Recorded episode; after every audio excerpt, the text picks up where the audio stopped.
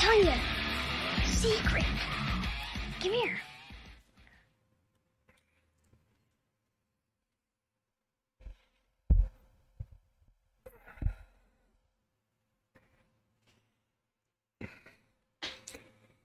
Hello, ladies and gentlemen. My name is Brett Keane from God TV Radio. I hope you're all having a blessed day out there. Okay, good. Okay, perfect. Today we're going to talk about why some of my views changed whenever it came to the concept of God as well as science. I get a lot of people who ask me, Brett, what changed your mind? What changed your views?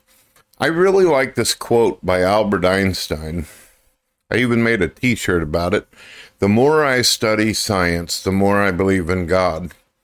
As many of you know, I was a former atheist who used to make videos defending evolution. And I would say, probably in the first year and a half of doing YouTube, I was defending it. I also believed that the universe didn't require, nor was it necessary, for a God to exist in order for the universe itself to exist.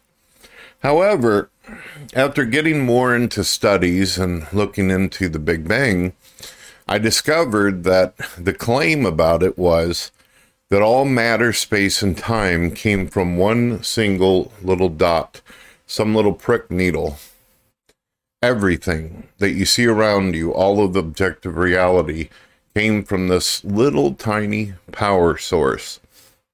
And through an expansion, back in my day, they used to claim that the universe went through an explosion and everything riddled out, creating this hot, molten, this unbelievable heat wave. And through that, all the planets and the stars and everything came into existence. Well, going back to that, I realized after a while that this was a supernatural claim. And why I say supernatural is because supernatural is defined as something coming into existence or happening, an event that is beyond or without the dependency of natural laws. Now, if the universe was once like this, and nothing else. That means that nature itself did not exist yet. That means that being that there was no nature, there wasn't no laws of nature, and the entire claim of the Big Bang Theory was defined as supernatural. Interestingly enough, we mentioned Albert Einstein earlier. It was actually a Catholic priest who came up with the idea for the Big Bang Theory, the universe having a beginning. The atheist long ago tried, this was probably, I'd say, probably about 50, 60 years ago, if my memory serves me right. They tried to claim that the universe was, had a, uh, what did they call it? A static universe where it just went on forever and ever and had no beginning. And back then, that was really good for the atheist because then they could say, well, there wasn't no prime mover, there wasn't the creator of the universe, the universe always was. Unfortunately, it was one of their own named Stephen Hawking who came along and demonstrated mathematically and with all of his equations and theories that the Big Bang Theory is what people are going to believe in. It is what is commonly believed in by 90% of atheists as well as religious people out there. There are some Christians are against the Big Bang and there are some atheists, but it's very few. And I think one of the reasons why a lot of atheists hold to the Big Bang Theory is because they don't understand the universe. They don't understand what science is actually saying about it. So they go along with it because the experts say so. Therefore, they will say, well, if the experts say so, if the scientists say so, then must be true. It's really not based upon education whenever it comes to the non believers, no offense. It's all about authority. It's all about who's smart, who do we think is smart, and if they said it, it must be right kind of deal. Not much different from the argument of might is right. In this case, whoever is the most intelligent, that's what we're going to go with.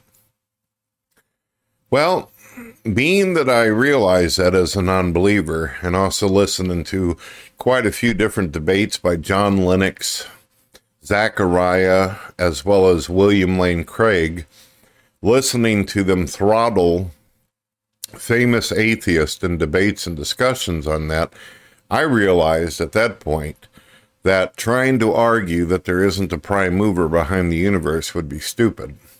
It would be dumb.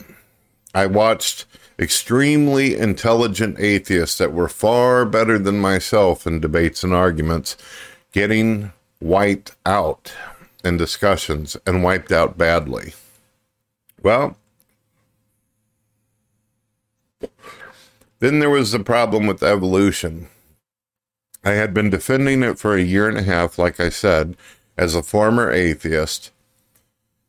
And I continued to look into it and continued to look into it because there were religious people out there who obviously believed that evolution was false. So I wanted to make sure that I could collect as much evidence and information I could on the side of atheists. And whenever it came to that, whenever I found myself in debates, I wanted to have as much knowledge and ammo as I possibly could use to destroy their arguments and disprove the existence of God. Unfortunately, the more I looked into evolution, without even them having to tell me, I started finding out things like humanity, as well as every living creature on the earth, has a blueprint inside of it. That our DNA has a code and sequences and patterns to it in order to be able to construct the atomical structures that we are today. Evolution is not a chaotic system. If you were to really, really look into it, even though there's not a whole lot of evidence to prove that it's true or that it's right, even though you have these atheists jumping around like chickens with their head cut off claiming otherwise. Evolution is not something that I think that atheists really want to continue to die on that hill for, that they want to battle. Because even if there was truth to evolution, evolution could be easily demonstrated as being a guided process by the information that is provided to us in science books as well as Google and every search engine known to man. Everything about it speaks and screams out order, function. I'll give you an example of something. I'm not going to pull up some kind of fossil from billions of years ago or millions of years ago on you. I'm going to just simply ask you some simple questions about your body. You know, the hell with pulling up dead corpses and bones and and uh, decayed DNA and all that. Let's talk about you. Do you believe that you have an objective reason for even having a brain or a nervous system in the first place? Does your brain serve a function and purpose? I would hope that you would think so. I would hope that you would realize that your brain is its purpose is to be able to help you with thoughts and ideas and to be able to invent things. Your brain has many, many things about it. It helps you with your subconscious and your id and your ego and all these issues. Your brain and your mind is what make up who you are. Your brain has an intrinsic value to it, and it's objectively true. It is a reality. It's everything that makes you who you are. So if I ask you, does your brain and your mind serve an intrinsic purpose and function? Most of you, if you had any intelligence floating around in your brain, you'd say, well, sure, sure it does. And I would have to ask you, can you name one thing in existence that has no purpose and no function, and then on top of it, not even created by a mind? Some of you would say, well, if it doesn't have a mind, and if it doesn't have a purpose and it doesn't have a function, then that most likely wouldn't be something that's considered designed. But what if I were to ask you, where does your logic and rationality come from? What is the purpose and function of your brain? You're going to list off all kinds of different things about yourself and about what your brain does for you and what the brain does for other people, showing that you clearly know that the brain serves a function and purpose. And only things that serve a logical purpose and function can only be demonstrated and come from that of a mind. You'll find yourself almost immediately questioning questioning is there a prime mover then? Is there a God? Because we're talking about a living sentient being, an entity that is the very creator of logic and rationality, that is said to be the very creator of why your brain works the way it does and why it even exists in the first place. Did you know that if you and I were to go out into any parts of nature, we could go anywhere around the world, and there's nowhere in the pressures or the variables or the environment where we're ever going to find pain receptors. We're not going to find a nervous system looking around in nature. The only thing that has anything like this are living things. And living things come from living things and then living things. Everything that is constrained within the laws of the universe has always come from something. The only way something can be alive but not require or be dependent on a parent is if that living thing is eternal. Now, God has the attribute of being eternal. There is nothing else in the universe, nothing in existence that has the same or even close enough definition to a prime mover like that of God. For something to be able to create a universe, it would have to be powerful enough to create matter, time, and space. This means that if there is a God that created things, he would have to be capable and logical enough to be able to do all that is logically possible around you, including reality itself. Now, let's say for a minute there isn't no God. Let's say that there's got to be a natural explanation for that let's say that there has to be a natural explanation for life in the universe. Well, the problem with that is that remember, the Big Bang tells you everything started from a little pin needle, right? It tells you that nature didn't exist, matter did not exist, space and time did not exist. Therefore, nature, if it did not exist, you'll never get a natural process. You'll never get a natural reason why the origin of all life and existence came into play. All you can say is after the universe came into existence, you can start speculating that rocks hit each other and melted and burned out, and all this weird, powerful energy just seemed to surround us, and this world just became what it did and out of rocks and granite and material on the ground and ooze or primordial soup or water ventricles, whatever the hell you want to call them, supposedly a self replicating cell came from this. But there's a problem with that too, ladies and gentlemen. The entire point of a self replicating cell is that it's supposed to, like a print shop, recreate another cell that is like itself. How did it even have that function to begin with, ladies and gentlemen? How did the cell become self replicating? How was it able to completely cre- recreate itself? The atheists don't have any answer for that. Even Richard Dawkins says it's almost like a computer language. We're still trying to figure it out. So if any atheist out there pretends as though they know the answer to these things, they're lying. They're pathological. Even the greatest scientists in the world haven't figured that out. But let's say, let's just say for shits and grins that that is the case that cells replicate themselves and go through this process that they claim how the origin of life started. isn't the cell supposed to create a blueprint of itself? Okay. So after many, many years, it keeps replicating and creating an exact copy of itself. The only way that that cell can be changed is if something horrible happened in the environment that broke some of the DNA or broke some of the information that is inside the cell or some kind of form of radiation caused a mutation or some negative error or mistake to it. That's the only way. There is no variables in our environment that is going to just reconfigure all this material. Now we got another problem. According to the second laws of thermodynamics, which is an actual scientific law that states that the universe and everything around us is breaking down. It's dying, it's rusting, it's going through all these issues. If that is the case, then every single day you're alive, you're one second closer to being dead. You're dying from the moment that you are born.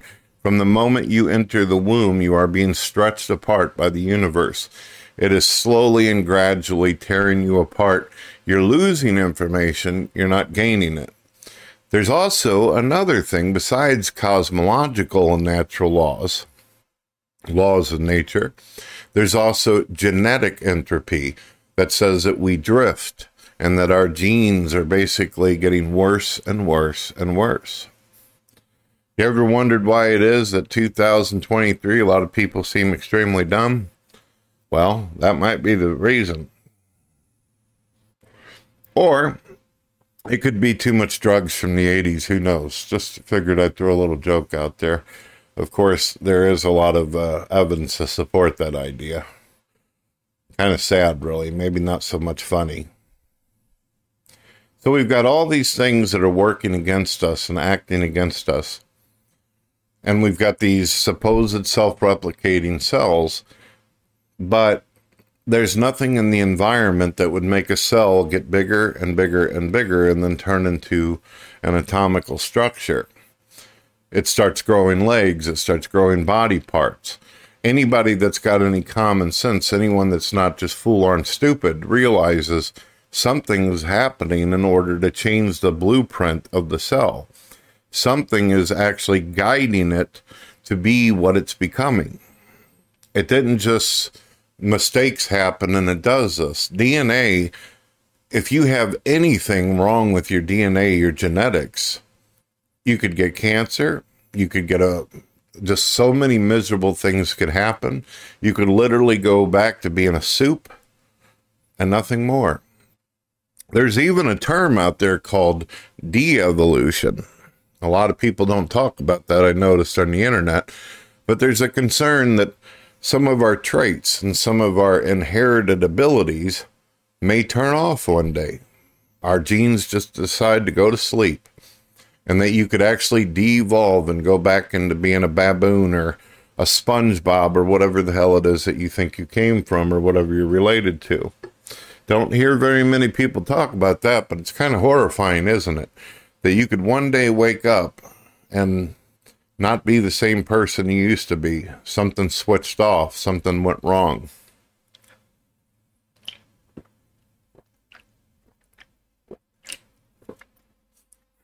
I guess at the end of the day, I question why atheists think that evolution's a big answer for them.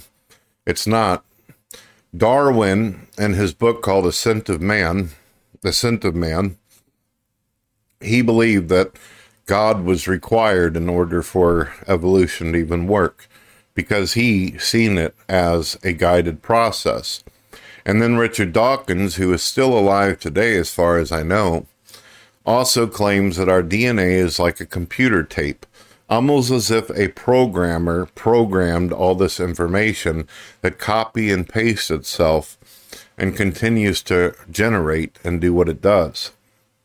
And that's a modern day scientist who is an atheist who can see that evolution is a guided process.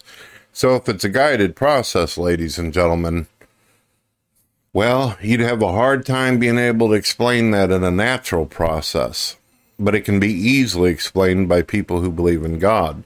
And I suppose that's one of the reasons why there are a lot of religious people like Kenneth Miller out there who actually teaches evolution in school, but also believes in God at the same time. Why it is he believes that God is behind evolution. So, as you can see, religious people can they can basically take evolution from the non-believers and make it a part of a part of the God story. And then that's it. Then what do atheists have? They don't have their natural process. They don't have their abiogenesis. They have nothing. Is it worth the argument? Is it worth the fight? Because you're losing. And you're going to continue to lose on these arguments and points. And I'm not trying to be mean about that. But if you really, really took time to actually study this and not watch some, you know, uh, guy on YouTube who hasn't even made it through high school talking to you about it, if you actually study the actual information, you're going to find out it's not so cut and dry for you. God bless.